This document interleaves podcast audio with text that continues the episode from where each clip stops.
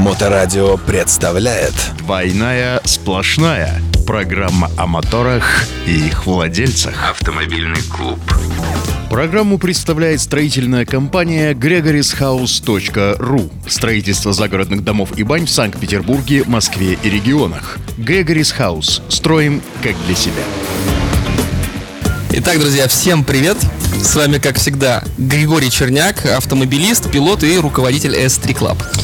Павел Никулин, адепт безопасности дорожного движения, автоэксперт и мотоинструктор. Да, и сегодня мы с вами поговорим о следующих темах, которые мы подготовили. Начнем мы, собственно говоря, с э, осенней автомотоциклетной подготовки. Э, В рубрике «Безопасность дорожного движения» у нас будет скоростной режим. Ну и закончим мы таким осенним э, юморцом. Смешным, не смешным. Да, ну что, поехали? Новости автомото мира. Начнем с нашей первой темы. Э, Чего категорически нельзя делать с автомобилем или мотоциклом осенью. Сейчас поговорим про автомобили. Э, Бытует мнение, что проводить техническое обслуживание машины лучше всего как раз таки осенью. Желательно залить менее вязкое моторное масло, чтобы облегчить жизнь двигателю в морозы, проверить работоспособность и при необходимости произвести замену аккумулятора. Также следует уделить внимание тормозным механизмам, подвеске и световым приборам. Зимнее вождение и так сопряжено с более высокой опасностью, лишние угрозы ни к чему. Ну, от себя я добавлю, что подумать об этом нас подтолкнул э, издание «Автовзгляд», которое как раз напечатало огромную статью на эту тему. Мы попытаемся сейчас все это сузить и как-то таким вот э, прям концентрированным э, продуктом вам дать. Итак, начнем. Как подготовить автомобиль к зиме? Какие вот э, у тебя лично на этот счет э, секреты? Обновить э, страховой полис каска перед зимой, проверить, по крайней мере, работоспособный он у тебя или нет. Работоспособный полис каска звучит заманчиво. Ну, конечно, он может быть же не работоспособный. Мгм, ну, так. тебя закончился, например, вот у меня сейчас на э, со свежем автомобиле закончился полис каска и ОСАГО. Обязательно нужно перед зимой обновить. Это первое, что нужно сделать. Первее, чем тормозные колодки проверить. А если нет кас- каска, вообще нету? Если нет каска вообще, Да. по, по причине старости автомобиля, Ну, допустим. Не все же ездят на пятилетних автомобилях. не все же ездят на У нас средний возраст автомобиля 12 лет в стране. Мгм. Что, что нужно да, сделать следующее? Что нужно сделать, да? Проверить тормозные колодки. Так, тормозную систему проверить, замечательно. Я бы еще подумал бы, загуглил бы, какая будет погода, и, в принципе, обновил бы, возможно, бы покрышки автомобиля. Ну, как минимум, они должны быть недалеко, да, чтобы, если что, можно было бы их быстренько поменять. Хотя, как только у нас выпадает первый снег, быстренько поменять сразу Да, забывается. Да. Да, а, к- максимально сколько ты стоял в очереди на шиномонтаж? В очередь, ну, примерно три дня. Три дня! Господи, Да. боже мой, тебе нечем заняться. У меня было самое Я максимальное... не стоял, я оставил и ушел, а потом пришел, моя очередь прошла. К сожалению, было так. У меня самое максимальное количество времени, проведенного у шиномонтажа, было 8 часов, но это была реальная очередь, живая, мы прям стояли друг за другом. Причем за это время я успел обзвонить все рядом а, находящиеся шиномонтажи и шиномонтажи, да, наверное. И а, судя по тому, что никто не брал трубку, я понимал, что там, собственно говоря, очередь, очередь не меньше. Окей, а, как еще можно подготовить себя или там свой автомобиль к Как можно мотоцикл подготовить? Слушай, ну с мотоциклом-то все проще, потому что у нас мотоциклы делятся на два э, типа. Первые те, которые э, зимой не эксплуатируются, а вторые те, которые зимой эксплуатируются. Отлично, мы поговорим про те, которые зимой эксплуатируются. Нет, мы про них не будем Очень говорить. жаль, очень жаль. Двойная сплошная. Значит, те, которые зимой эксплуатируются, у них, э, значит, им надо зашиповать колеса обязательно Вот первым да. делом, да? Вот, на самом деле, кроме шуток, я один раз в жизни, ну, только один раз в жизни у меня был такой опыт э, движения э, зимой по снежной каше с гололедом на мотоцикле. Это развлечение то еще. Вот, э, и для прокачивания скилла э, можно порекомендовать такое, только, пожалуйста, не на дорогу общего пользования, а где-нибудь на площадке на закрытой. Ну Вот, но вообще-то как бы это уж совсем плохо. Поэтому мотоциклы мы все-таки ставим в гараже обычно или не в гараже, кто как хранит. Ну Вот, и здесь самое главное э, правильно подготовить. Правильно подготовить. э, Что может входить в правильную подготовку мотоцикла, как ты думаешь? Смотря где он будет храниться. Ну, допустим, э, давай возьмем самый такой хардкорный вариант Дома? на улице. Очень жаль. На улице. Вот просто на улице, да? Что, что нужно с ним сделать? Э, слить охлаждающую жидкость. Э, Зачем? Ну, чтобы не, она там не взорвалась. Ну, у нас же, смотри, э, взорвалась. Ну, в смысле, чтобы она не замерзла. Чтобы она не, не треснула блок. Слушайте, ну если вы используете действительно охлаждающую жидкость, которая мерзнет на моро... которая замерзает на морозах, то безусловно да. Однако сейчас все современные антифризы, они в принципе Далеко не спокойно- факт. Если ты купил контрафакт, как ты это проверишь? Ну никак, да. да, окей. Что еще? Что еще? Что еще можно сделать с мотоциклом, чтобы поставить его на стоянку? И чего делать точно не надо? Так вот, значит, что можно, что нужно сделать? В первую очередь, а, ну, из базового, да, мы убираем аккумулятор, а, отсоединяем от питания, чтобы его не, не, чтобы он не сел в течение зимы и, соответственно, не умер своей смертью. Причем не обязательно уносить его домой. Потому что аккумулятор э, при высокой температуре, ну не при высокой, при э, обычной комнатной температуре, чем выше температура, тем быстрее в нем химические реакции происходят, и он э, наоборот быстрее высаживается. То есть холод ему нормально. По крайней мере, если у вас кислотный аккумулятор. С гелевыми по-другому, с кислотными точно так. Автоклуб на Моторадио. Вот. А второе, заправляем полный бак, прям под, под, под завязку. Да? Зачем это нужно сделать, как думаешь? Вообще очень интересная новость. Очень просто. Чтобы Чем- кто-нибудь слил у тебя бензин? Нет, чем меньше воздуха внутри бензобака, тем меньше конденсат из этого воздуха может выпасть. Да, в виде воды. В этот, собственно говоря, бензин. Поэтому прям под завязку заправляем, моем мотоцикл и обильно смазываем его всего, вообще всего, всего, всего силиконом. Единственное место, куда силикон не должен попасть, это в карбюратор. Вот. И то сверху надо промазать там, да, но не, не совсем обильно. Все остальное заливаем силиконом и ставим, собственно говоря, его э, на зимовку. А вот что делать точно не стоит с э, мотоциклом, это накрывать его чехлом. Потому что внутри будет конденсат. Точно. И э, он будет оседать на, э, вс- на всем том, что ты не успел промазать силиконом. И, соответственно, все это будет ржаветь, портиться и так далее. Мотоновости. А на твой взгляд, вот может быть по опыту, какая разница в цене получается? Примерно шаг цены, если, например, допустим, э, мы с тобой едем просто в гараж, и в гараже сами его подготавливаем силиконом, например, допустим, там, ну, 3000 рублей под ключ. Либо, допустим, ты едешь, э, отвозишь его в какой-нибудь любой сервис, на дилерский центр, и платишь там за это энную сумму денег. Вот какая будет разница в этой цене? Сам делаешь или отдаешь кому-то? Ну смотри, э, с- баллон силикона стоит 150 рублей. На мотоцикл нужно 3 баллона максимум. За глаза и за уши. То есть, на самом деле, даже полтора, но три за глаза и за уши, да? Итого мы получаем, э, сколько там, 300-450 рублей. А, собственно говоря, это все затраты. Это все затраты, да, но я не буду говорить про то, что нужно мотоцикл помыть, ну, на мойка, там, самообслуживание, еще 100 рублей, 150, 550, и заправить бак до конца, там, ну, сколько, ну, 500 еще сверху, минус да? 5 Павел будет на самомойке мыть мотик. Почему минус 5? Это же делается не зимой, Ну, это делается... делать, когда, когда у меня последний раз мы закрывали сезон в том году, было за бортом минус один. Короче, неважно. А, Неважно. Ну, все это на круг э, там от 500 до 1000 рублей. 1000 да? рублей, понятно. Если мы говорим про сервис, то сервисы берут по-разному. А, Не в Питере, в Москве я слышал про вот эти вот, вот эту подготовку к э, зимнему хранению. а, Ценники в районе 6-7. В Питере, я думаю, что там это может быть там 2. Да? Но опять же, здесь нужно понимать, какой список работ делается. Да? А, Если они будут перебирать всю электрику, продувать ее сжатым воздухом, обратно Список закрывать, работ, тот, то- который ты озвучил, для того, чтобы Ну, весь засиликонить, бак залили. Да, ну я думаю, что разница в три раза обеспечена точно. Мгм. Разница в 3х3, понятно. Вот, а что-нибудь есть еще, что добавить про автомобили? Ну, интересная история такая, потому что, опять же, вопрос хранения. Вот мне сейчас э, предстоит вопрос ставить э, боевую машину на хранение на зиму, вот, и есть разные, конечно, технологии. Есть технология того, например, чтобы, допустим, поддомкратить ее, чтобы она не стояла вплотную к э, асфальту, к или, там, гаражу, например, допустим, к, к та- к той же деревяхе. Это хорошая история, снять нагрузку, в том числе из подвески. Да. Снять нагрузку с покрышек. В том числе, если у вас есть возможность так поставить мотоцикл, ну, то есть на какой-то э, на, какой- на какой-то упор, да, чтобы снять нагрузку с подвески и покрышек, тоже советую, почему нет. О моторах и их владельцах. Да, отличная история с этим. Да, и поддомкратить машину тоже неплохо, если ты ее ставишь. Но, опять же, это спортивная история, она как бы такая особенная. А почему? Если ты ставишь, например, не эксплуатируешь свой там э, Porsche Cayenne, э, не эксплуатируешь зимой. То есть автомобиль чисто Cayenne для лета. Да, друзья мои, у кого Каен для лета, покупаем 4 домкратика. Домкратик в гараже. Да, потому что пневма у вас все равно сдуется за зиму.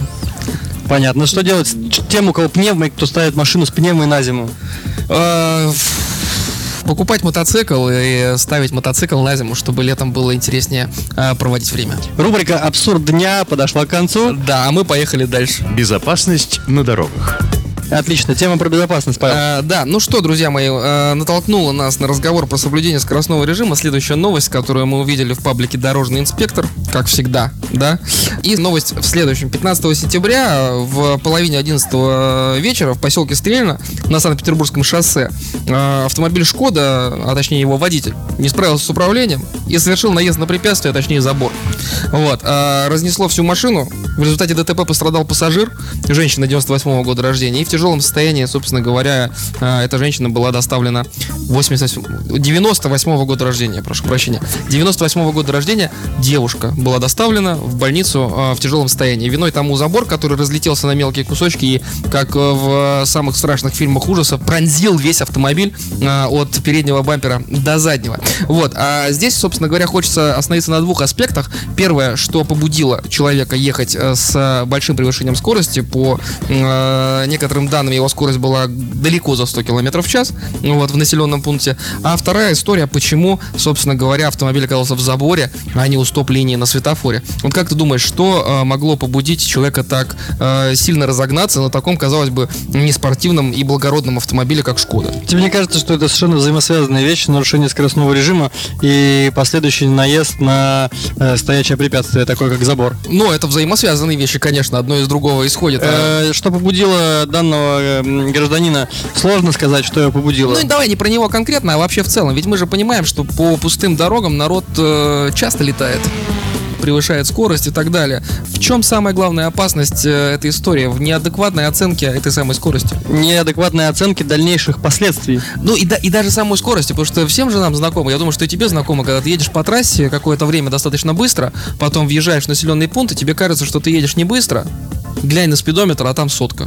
Так точно. Вот, человек привык, привыкает к высокой скорости и э, не замечает ее угрозы, да. Э, у тебя когда-нибудь э, были такие случаи, когда э, ты двигался по пустым дорогам, надо было остановиться, и ты понимал, что да, вот сейчас я ехал быстровато, я там еле-еле остановился, там, ну или намного э, тяжелее было останавливаться, чем обычно. У меня такая разница скорее приходит, когда я пересаживаюсь на автомобиле большей массой. Когда, допустим, ты едешь просто на какой-нибудь легковушке на седане, и когда ты пересаживаешься на джип, ты понимаешь, что о, а он уже подольше тормозит, то есть ему потяжелее, прям он прям массой накатом несется. Ну хорошо, что у джипа тормоза нет легковушки.